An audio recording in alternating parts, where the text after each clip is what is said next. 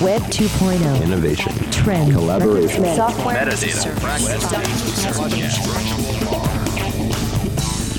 Got the world turning as fast as it can?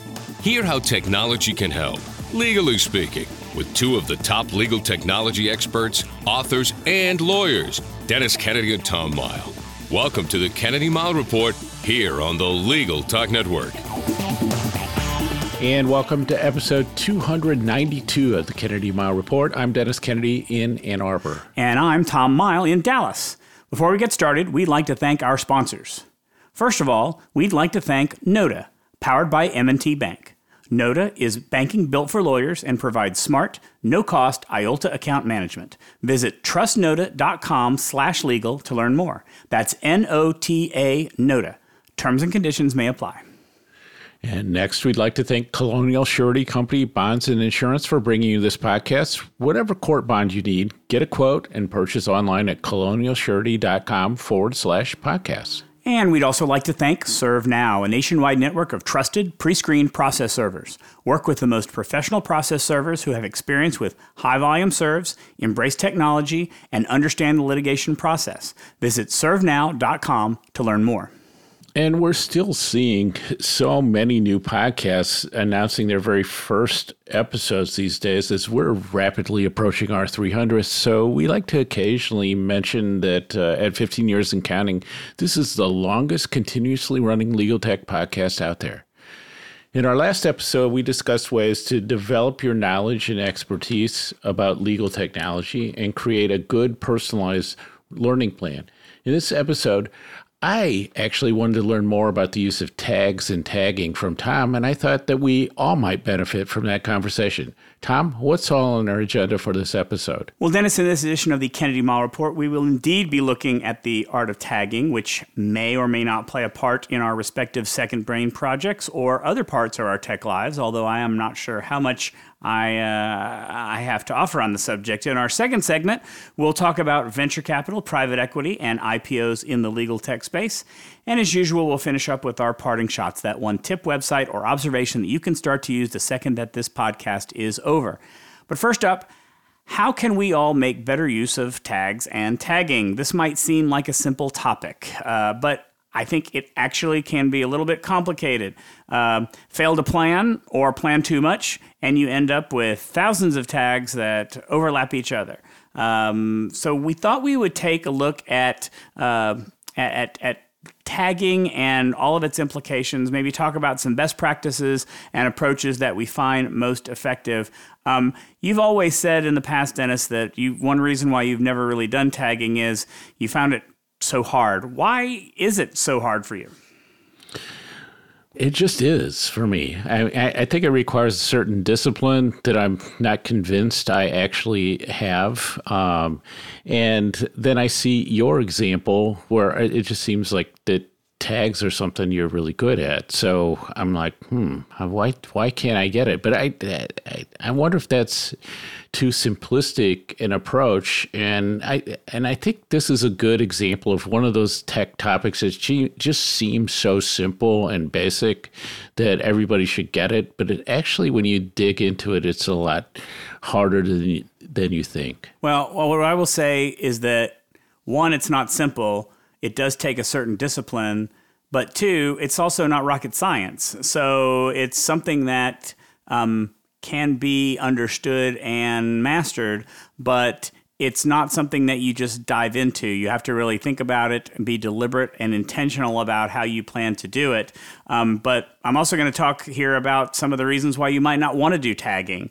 Um, is that not everybody thinks that tagging is the best way to uh, uh, to organize your notes, uh, to organize anything really. Um, so we'll talk about some of those things. But I I, I tend to agree. It's not a simple it's not a simple thing to do, but it is pretty straightforward once you kind of grasp uh, or figure out the best way to make them work for you, I guess is the way to put it. Um, I, I, don't think that we should say um, once you get the hang of how tags work, you should do it. It's once you find the best way to make them work for you, because my argument today is going to be there is a time and place for tagging, and it's not all the time.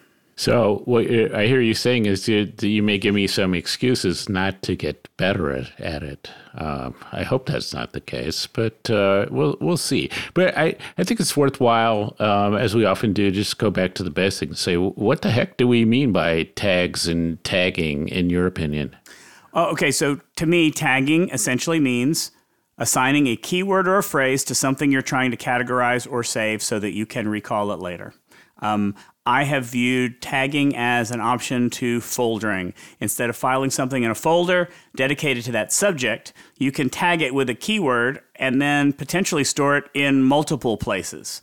Um, I think essentially, though, tagging is just a taxonomy. We talk about taxonomy on the podcast before. It's it's another way of classifying information that you have, and um, you know, to me, the benefit, the main benefit of tagging is if you have a certain way of organizing your information, you can apply a tag to it and then store it in multiple places. Where if you are foldering something, you're only putting it in one place that is. Uh, designed for that one topic, and it seems a little bit confining uh, when you think about it for foldering. Sometimes foldering makes sense, and we'll talk. I'll talk about in a little bit why I think um, uh, tagging is not always the answer. Um, but in a nutshell, that's what I think. It's a way of classifying information, really, and by using short keywords or phrases.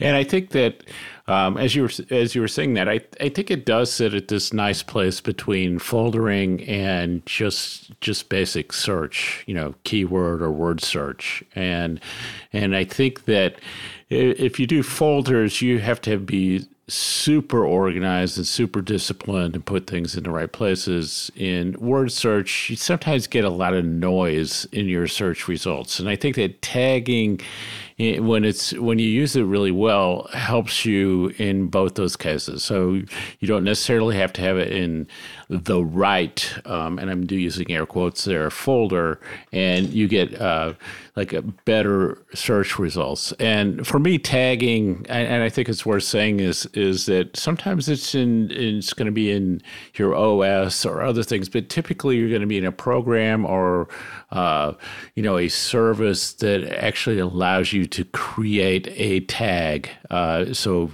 you're essentially creating your your own keywords. And I and I guess Tom, I was gonna uh, I'll ask you first, and then I have an opinion on this. But what is the promised land of, of tagging? If so, we got tagging exactly right, and it worked 100% the way that you wanted, what would that look like? Well, when you put this in the outline, I, I, sat there for probably 20 minutes saying, What does he mean by the promised land of tagging? Because I think he's expecting me to know what the answer to that is, and I just don't know what it is. So I think the answer I'm going to come up with is the promised land of tagging is making the right use for you. Is that tagging is, and so don't create thousands of tags you won't remember. Um, that's the biggest problem is, and, and we're going to talk a little bit about some systems where um, you put just dozens of hashtags because oh my gosh here are the 12 words that i might need to remember for this particular thing. And i think that just is um, it might help you on the back end but think of all the time you spend on the front end just thinking of all those tags. Um, so don't spend more time than you need to tagging. And then I think understand when it's the right time to use tags because, um, or, or to, to, make use of tags. So I tag things when appropriate. Um, I well, I, I, would tag everything, but I may not use tags to find that information. I may decide, you know what, I may need to do a keyword search of this, and that might make the most sense. Or I know I put it in this notebook, and I can drill down into this folder and find it easier. And so I think that the, the that as it is with anything that you're trying to find, the promised land of tagging is knowing what's the right balance for you and how to use it right so that it doesn't totally overwhelm you. And let me real quick go into this. I'm trying to figure out the right place to talk about this in our discussion, but I want to talk about the problems with tagging, the the the, the things that can can can make it an issue for you. And I think one of them is decision fatigue. It, like I said, there's so many choices of what tag do I assign to it. So that's a problem you could have with it. Memory fatigue. Uh, if you assign 20 tags to it, how do you remember all of those things? How do you remember which tag is for what? And I think that even if you have a small number of tags, um, remembering exactly what you tagged it might be a problem. And and the fact that you know I might say. Um, I, I, might have something that I call legal tech tag and then another one that I call legal technology. So it's making sure that you don't have tags that overlap each other in the same thing. And then there's uh, the over optimization factor of tagging, going in and uh, tinkering with them too much and having tags that are so complicated and complex that they're 20 different words so that you can narrow down. That's crazy. But I, I think that the, the main issue is, is that if you have a thousand tags that you have to think about, it just makes it a lot harder. So not to tell people not to tag, I just want to say that these are some of the issues that you want to try to avoid when tagging, and and that's why I think making a smart approach to a limited number of tags with the right words and terms that make sense to you, um, and starting out slow and and deliberate to me makes the most sense. Yeah, so I when I think of the promised land, I I think of uh, essentially eliminating one extra step in in finding things. So instead of figuring out, oh, what folder might it be? What are what are the the search terms I have to be? Do I know whether I've got everything that I you know I've found everything that I need? I think that tags allow you to say, look, just pull up everything that I've tagged with that. And then I, I'm pretty sure I got most everything that I think is related to that topic. And, and I can get it in one place. So let me let me use a concrete example here. So, say that I'm I'm doing uh, something e-discovery related, and I tag uh, documents that are subject that I believe are subject to attorney-client privilege, then I can use that tag just to see all of those. And so I don't have to do Boolean searches. I don't look for file folders. That tag is going to get me most of the way there. And so I'm saving, uh, or either saving a step or eliminating a step. And I, I think that's that's a really, really important piece of it. And so I think that leads us to Tom of exactly what the types of tags are. And I, so as I started to think about it, I decided that uh, for a lot of people, colors are the simplest form of tags. So you might do something where you say, "Oh, this I'm gonna I'm gonna tag this with say you're in Outlook. I'm gonna tag this and it's gonna have a red flag or a yellow flag or a green flag, or you might do some other things like that. And so, colors are one of the simplest forms of tags, um, but there there are you know quite a few other ones. Well, I, and I use color tags in Outlook as well, but I use it for my calendar. And so I have blocked out on my calendar um, every type of meeting um, I have a different color either for a different client or for a different type of activity. And that's usually for me to know how I'm at the, you know, unfortunately, I'm still in a, in a world where I have to keep track of my time. And um, it makes it a lot easier for me to go back and group things and say, okay, when was I spending personal time, internal time, uh, time with this client? It's able for me to keep it easy for me to keep track of all that. Um, I don't do a ton of color. I think that I, I don't do a ton of color tagging otherwise.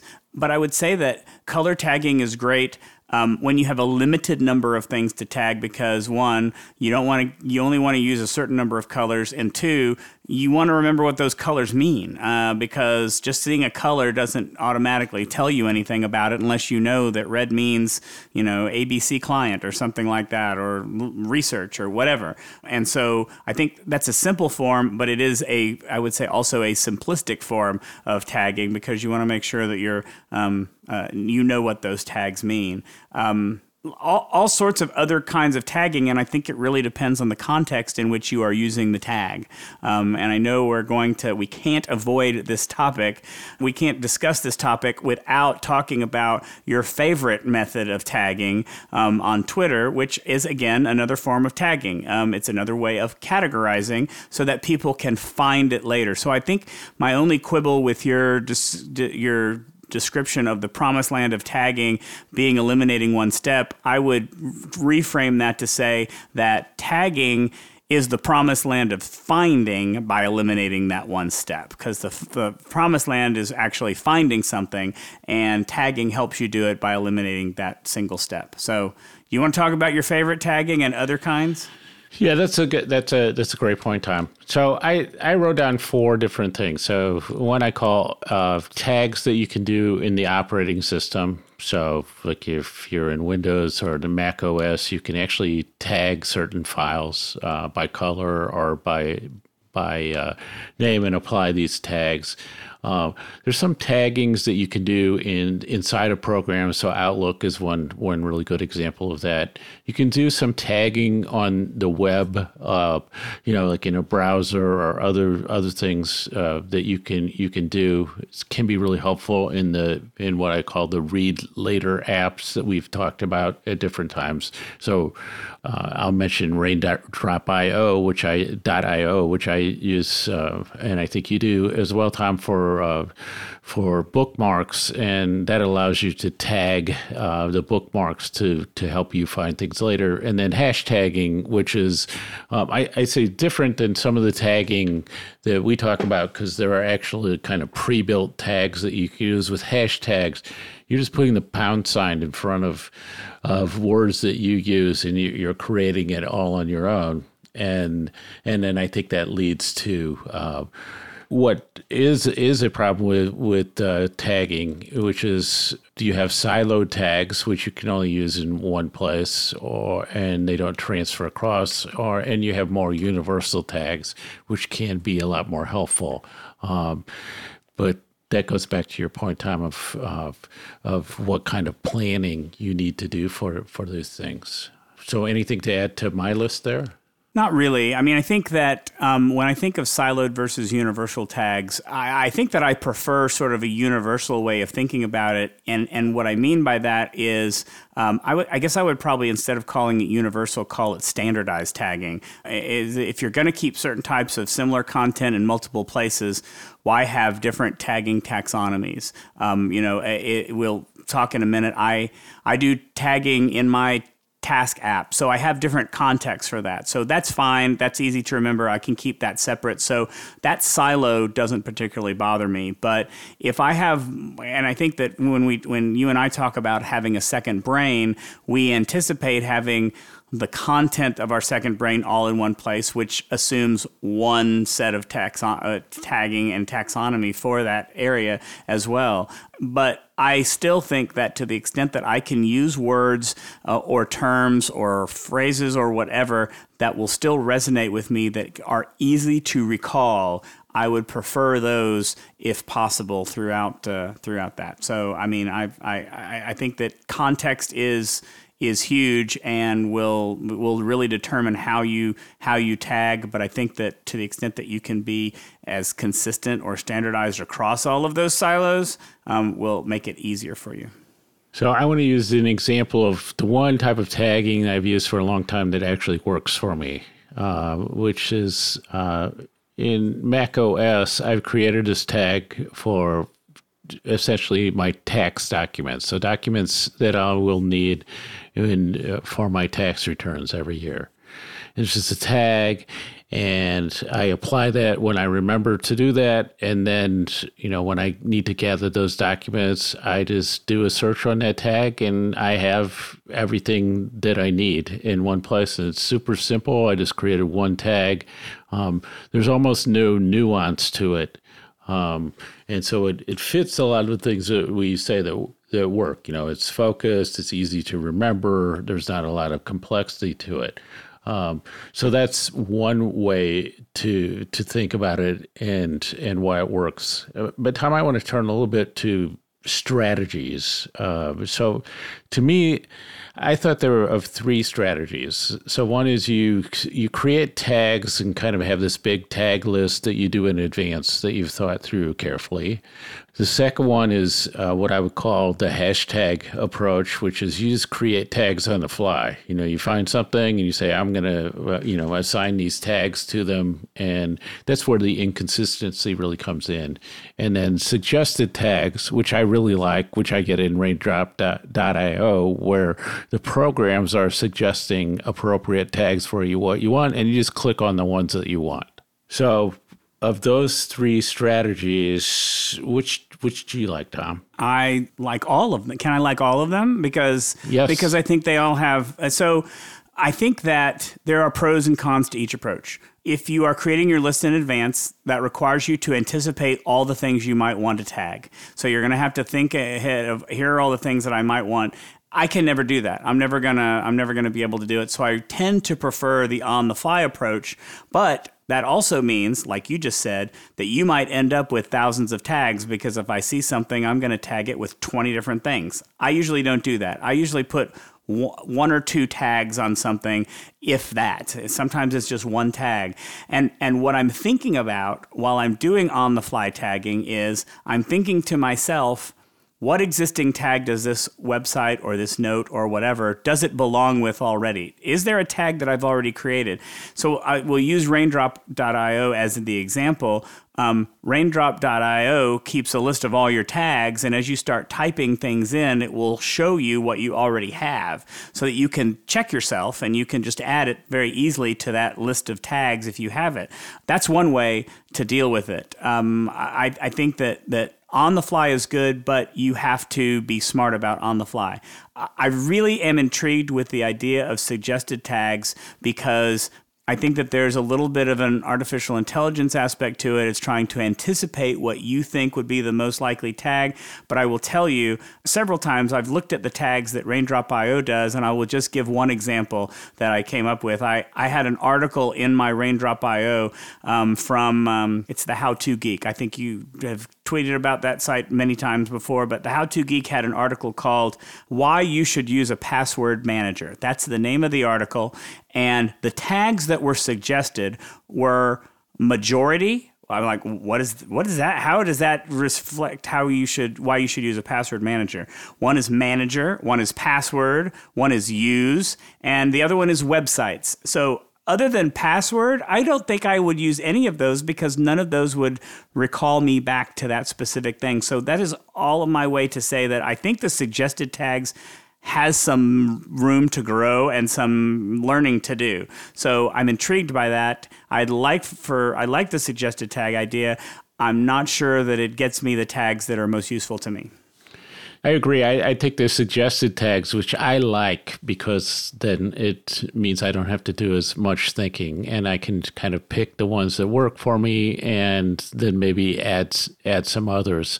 Um, but I think what it introduces is um, what I, I don't know whether it's a positive or negative at this point, but it tends to mean that I'm adding more and more tags to each thing, which means I'm kind of slowing down my actual process of of looking looking through documents because I'm spending more time on on tagging them. Um, but I think it is a super interesting way of doing it because it is like having that drop down menu to just pick the the things that you want.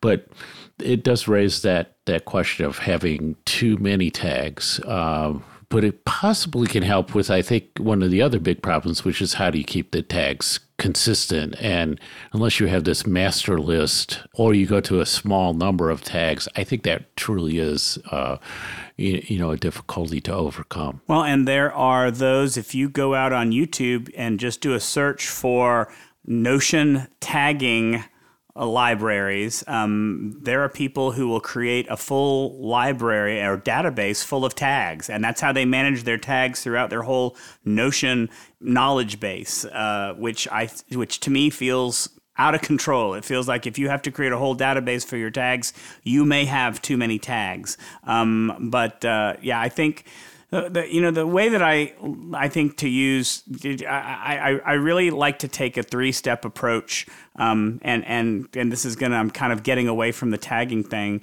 which is one I'm I, I want to use the right way to find information depending on how I'm going to how I need to find it. So if I want to search for something specific, I want to use a keyword. So I'd love to use keyword searches. If I'm going to categorize information in uh, in a single topic, I want to categorize it. I will think about putting it into a folder or a notebook. But if I'm going to categorize across topics because they have similar related content, then for me that's the benefit of tagging is being able to do it that way. And so to me that's kind of the balanced approach. I don't use any one more over the other. It just depends on the most effective way of finding each one, depending on what I'm trying to look for. Is it uh, we've, we've had this conversation. I remember having podcasts 10 years ago. We're talking about how to do a search on Google and, and the fact that, uh, that, that a keyword search would be a fantastic way, or instead of knowing exactly what you're looking for. Uh, and, and, and I remember having these discussions of Google uh, doing that. I, I think it's the same way here. If you don't know exactly what you're looking for, keywords may be the best. Tags are better when you do know what you're looking for, but it might be in multiple places. Um, and then if you know that it's in one topic, then go to the folder where it is. Um, that's kind of how I approach things. Yeah, I, I, mean, I think it is. You, you are stepping back and say, okay, how how can these help me, and then how might uh, they be useful for me in a given context? So when you were talking about that, I have this example of when I need to do a, a headshot for publicity. I know that most of my headshots uh, and the recent ones have headshot somewhere in the file name and and so I do a, a keyword search on that of headshot. Well, actually, what I should do is just tag those, right? That'd just be a lot easier. Um, and but I haven't I haven't done that because I kind of brute force these things, and I don't do enough volume to make me uh, want to change that. But uh, I think you do want to step back and say, okay, when might this be useful? Notion. What's really attractive to me about uh, using tags is I think that Notion itself is going to use them really well um, over time. And so I think I want to leverage the power that I see coming into Notion on, on using tags. And so that's another reason to think about, well, where I might start to use tags, maybe not across everything I do, but in certain areas uh, where they could be really helpful. So that's sort of how I think about them, and uh, and one of one of the ways, some of the ways I do and don't use tags at this point. And I want to really quickly, Dennis, talk about kind of how it's different for me. So when I think about headshots, I think, well, they're all the same context. They're all pictures. So for me, I'm putting all of those pictures into a single folder called headshots because I'm not going to put pictures in multiple places throughout my computer. However, when you talk about Notion, um, what I've been doing this past week is I'm getting ready for a vacation to Oregon in September, and um, I am doing research on restaurants in basic in different parts of Oregon, and so I am tagging those restaurants with two different tags. I'm tagging them with the city where they're located, and I'm tagging them or, or and or Oregon the state, and I'm tagging them with restaurant. So I have two different databases. I have a database full of restaurants, and I have a database full of sites and things to do in Oregon, and so they're cross. So if I'm looking for things in Oregon, I can see those restaurants. If I'm looking for restaurants, I can then see things that are happen to be restaurants that happen to be in Oregon. So I do agree that Notion is going to be great for tagging. Um, but again, eh, we come back again to the context and what makes the most sense. Dennis, do you have some questions before we start to wrap this up? Yeah, so there's two things I wanted to touch on, uh, Tom. So one is like, what's the optimum point to and this was the first one. So what's what is the optimum point to add tags? And i think that also raises a little bit of the question like what if what if i suddenly realize that i've been using the wrong tag and i, I would like to to change uh, things that i've already tagged? So optimum point you know, that's a tough question. I, I, I would tend to say I would rather add a tag to something early on in the process than going back to it because I think if you go back to something and start tagging it, that's wasting a whole lot of time that you're spending. I, I would I would try to set up a system so that you are able to tag something. What I what I generally do is uh, I'm finding looking for information. I save it to Notion. It goes into a general inbox, and i and I go and process that inbox every so often. And when I do that, I tag it. I'll never go back to it after that and, and deal with that tag. So I try to do it before it goes into wherever it's going to go um, because I think that's the most efficient and less time consuming way to do it. Yeah, I, I think that's that's uh, for me one that's really tricky because uh, your use of information and the way you s- store it um, can evolve over time. And so, just to use one example, I might have started out saying, Oh, I want to use this tag that's, you know, artificial intelligence in law. And that's where I'll throw articles of, you know, that that Mark Lauritsen does. Um, and then over time, I might realize, like, oh wait, actually, I just want to keep uh, all my Mark, all of Mark Lauritsen's articles that I've, you know, that I've gathered under a Mark Lauritsen tag because uh, they're not all on AI and law. And I wouldn't have known that at the beginning, right? Because that evolves over time.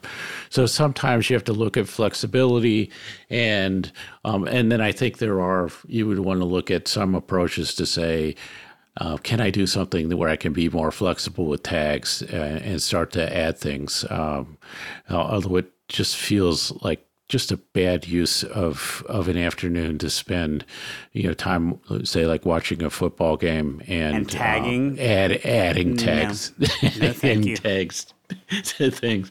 And then the the last point I wanted to make before we wrap, wrapped up, and I it, this to me leads me toward the promised land, and, and what I'm thinking of uh, Second Brain and Notion is is why you know how can I use uh, tags as a basis for actions you know so what is I can do? So I've tagged these things, and then on the basis of that, what actions can I start to take with that? And that's just something I've really started to think a lot about. So I don't have any definitive answers there, but that to me is really interesting to say, oh, what if I could say grab all of these things that are tagged with this and you know put them into one document, or as we get more and more AI potential, what if I have my AI tool summarize everything with those tags. So that's if you're looking toward the future, that's uh, that's one thing to think about. You're thinking, yeah, when I saw that in your outline, I, I went a totally different direction for that. And I think that that is looking at the future of, of tagging and what tagging can do. When I think of tags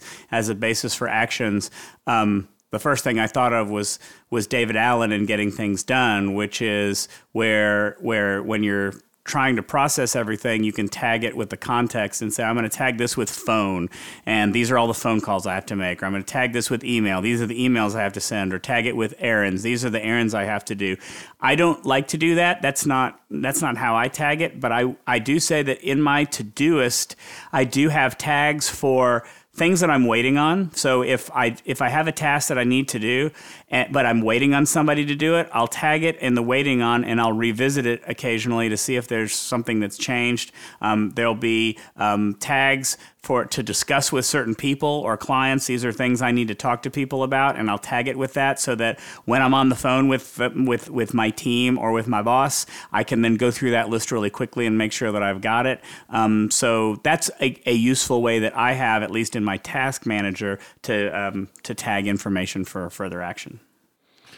And I'd say to wrap up, Tom, once again, we've taken something that just seemed like a super simple topic and realized that now we just barely crash, uh, scratched the surface of, of all that we could talk about. But tags are something I think people, it's a good time to explore it. Uh, you know, you're going to find that it, you know, some people are, uh, you know, like to do files, some people like to do search, but tags kind of this really in, interesting middle ground that might be really effective for you, either across the board or in certain situations.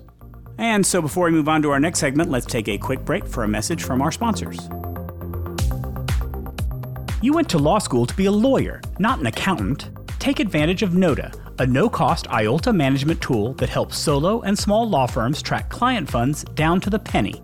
Enjoy peace of mind with one click reconciliation, automated transaction alerts, and real time bank data. Visit trustnota.com slash legal to learn more. Terms and conditions may apply. Wish you could get a quote and purchase an appeal, trustee, estate, or any other court or fiduciary bond quickly online?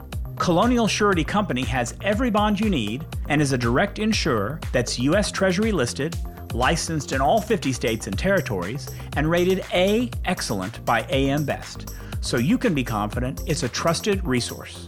Get started at colonialsurety.com forward slash podcast. Looking for a process server you can trust? ServeNow.com is a nationwide network of local, pre screened process servers. ServeNow works with the most professional process servers in the industry, connecting your firm with process servers who embrace technology, have experience with high volume serves, and understand the litigation process and rules of properly effectuating service. Find a pre screened process server today visit www.servenow.com. And now let's get back to the Kennedy Mighell Report. I'm Tom Mighell. And I'm Dennis Kennedy. It is time for our new segment we call Hot or Not. We pick something people are talking about and argue whether we think it's hot or not. We might agree, but odds are that we won't. So let's get started money seems to be flooding into legal tech in 2021. The e-discovery company Disco just had an IPO. It seems like there are VC funding announcements and private equity acquisitions in legal tech every day. I feel comfortable, Tom, predicting that we will set a record for investment in legal tech in 2021. So it's fair to say it's very hot out there. However, Tom, the question is whether these investment activities will stay hot or not. Well, first, I want to say what's interesting to me about venture capital and legal tech um, is it has followed such a similar curve to everything else in the legal industry. Venture capitalism has been a thing since when? At least the 60s or 70s, and in other areas of technology for at least 20 some years. Um, but it's only recently finding its way to the legal industry, which I guess is kind of on par for our late adopter profession um, for us to finally be getting venture capital. But but I don't see any reason why venture capital won't stay hot in the legal tech area. And I think I think that's part of the reason is the number of legal startups continues to grow. I'll put a link in the in the show notes. Uh, there's a, a, a, site called AngelList that is currently tracking. I've got 1,569 legal tech startups. I, I don't know if there's a more comprehensive or a better list about the different kind of startups that are out there. Um, but as long as those continue to grow, uh, they are looking for money. They are um, they they will uh, potentially be the, the the targets of of investors. And I think that there are a couple of things that are driving the this explosion. I think that you know as part of the pandemic, we're seeing a lot of startups centered around remote work. People are using the downtime to launch new companies, to work on ideas. I think we're seeing, I think, a big explosion in legal technology incubators, whether that's law firms, whether that's universities and law schools. But it seems like everybody is creating their own incubator and pumping out new legal tech companies. So I think that the the sources of legal tech startups are not going away anytime soon. And then I think as long as the demand is high, that investment's going to be there. And right now, I think there are a couple of factors that are creating that demand. One, legal, huge market. Why not try to to go for it? Um, access to justice, also huge. I mean, it seems like every startup has some sort of access to justice component to it. It is still a giant unmet need, which means it will be popular. And then I think the third thing that is creating the potentially creating the demand is that as in house counsel um, continue to consolidate, reduce their outside counsel. There are startups who are finding a place somewhere in the gap there to try and serve in house counsel um, in a way that outside counsel were unable to do that. So um, I guess I would say in my hot or not eight ball, magic eight ball, I would say all signs point to hot. Dennis? I've listened to you, and I, I wanted to disagree and say not, uh, but I, I, I think it's going to stay pretty hot f- for a while, and and hopefully uh, it will stay hot until Tom and I like put together a stealth startup that uh, people can fund. But you know, seriously, what what I what I see out there is that uh, that there's a lot of money chasing a fairly limited number of, of companies that people see a lot of potential in a, a legal industry that's that's changing. I I have a number of questions, and I do believe that ultimately, you know, people want to make money off of these investments. So, uh, you know, companies are going to have to produce, and the legal market is a fickle market, you know, as uh, people who've been uh, seeing what's going on in legal tech f- for many years know. There's been definitely hot and cold times. But I'd say there's definitely a lot of money out there uh, uh chasing uh, a limited number of options. And people and those investors seem willing to spend that money on on legal uh, perhaps in unexpected ways. Uh, so sometimes the venture capitalists see an opportunity where um, the what they're interested in is what can happen with lawyers um, and traditional uh, legal services not as the goal of or the the products of these companies. So that that to me is super interesting but I, I think it's going to stay. I think it's going to stay fairly hot for a while, as long as the the economy stays reasonably hot, uh, because it is a new area of where where you're seeing stuff, and we are seeing. Um, like I said, at least at least one IPO this year, and other companies talking about it. Now it's time for our parting shots. That one tip, website, or observation you can use the second this podcast ends. Tom, take it away. So, some of you may be familiar with DuckDuckGo, which is the privacy related alternative to Google in terms of searching. Um, it a lot of people love using it because it won't track you um, the way that Google does. Um, they are rolling out and have rolled out a new beta tool that they're calling DuckDuckGo email protection. And what it is, is it's a free email address, a duck.com email address. Who doesn't want an email address called duck.com? And what it allows you to do is um, it allows you to use it as kind of an intermediary email address between you and your regular email. So any just give a vendor or give anybody the email, your duck.com email address, and those emails that, that are sent to it will be forwarded to your regular inbox, but with the email trackers removed. And so you'll get it as a clean email. You can generate unique private email addresses in DuckDuckGo so that you can't be tracked by your email address. Um, and again, DuckDuckGo is never saving any of your email, it just forwards it on to you. Um, really cool service. If you're interested in it, um, you, you, will need either the iOS or the Android app uh, for it. And you go in and hit settings, then beta features, then email protection, then join the private wait list. It's in the settings settings there. Um, but if you're interested, go get a free duck.com email address. Dennis. Uh, more email. I just don't know. It's not. It's uh, not more email. It's not more. It's it's a pass through to get email that doesn't have the trackers. You're not getting more email. You're still getting the same amount of email. You're just getting email that's been washed. Uh, just still just another email service. Uh, so I'm going to be teaching a class in cybersecurity and, and data protection at Michigan State uh, Law School in the fall.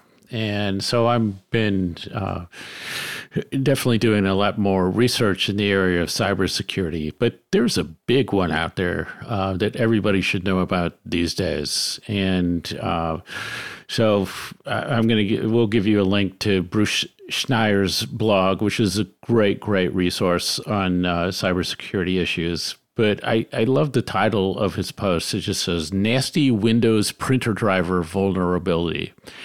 So there have been a lot of intrusions and a, a lot of the the the break-ins to networks have happened through just peripherals connected to networks. So we've done a good job of passwords like on our computers and other things like that but it'll be all the things that are attached to the networks that have default passwords and, and other issues.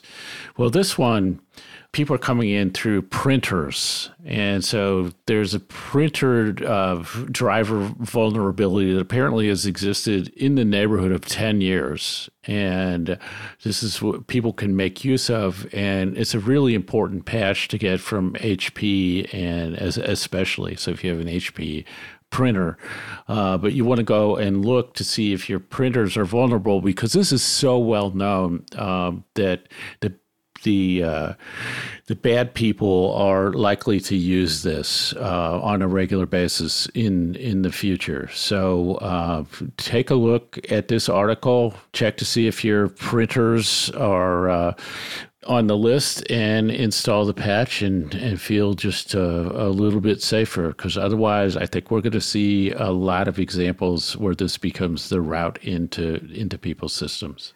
People are still using printers? I was going to say the millennials have an advantage over uh, us older folk because they don't use printers. Yeah. yeah. All right. So that wraps it up for this edition of the Kennedy Mighell's Report. Th- thanks for joining us on the podcast. You can find show notes for this episode on the Legal Talk Network's page for the show. If you like what you hear, please subscribe to our podcast in iTunes or on the Legal Talk Network site where you can find archives of all of our previous episodes, along with transcripts. If you'd like to get in touch with us, reach out to us on LinkedIn or on Twitter. And remember, we do like getting questions for our B segment. So send us a voicemail so we can hear your voice. That number is 720 441 6820. So until the next podcast, I'm Tom Miles. And I'm Dennis Kennedy and you've been listening to the Kennedy Mighell Report, a podcast on legal technology with an internet focus. If you like what you heard today, please rate us an Apple Podcasts, and we'll see you next time for another episode of the Kennedy Mighell Report on the Legal Talk Network. Thanks for listening to the Kennedy Mighell Report. Check out Dennis and Tom's book, The Lawyer's Guide to Collaboration Tools and Technologies Smart Ways to Work Together, from ABA Books or Amazon. And join us every other week for another edition of the Kennedy Mighell Report only on the Legal Talk Network.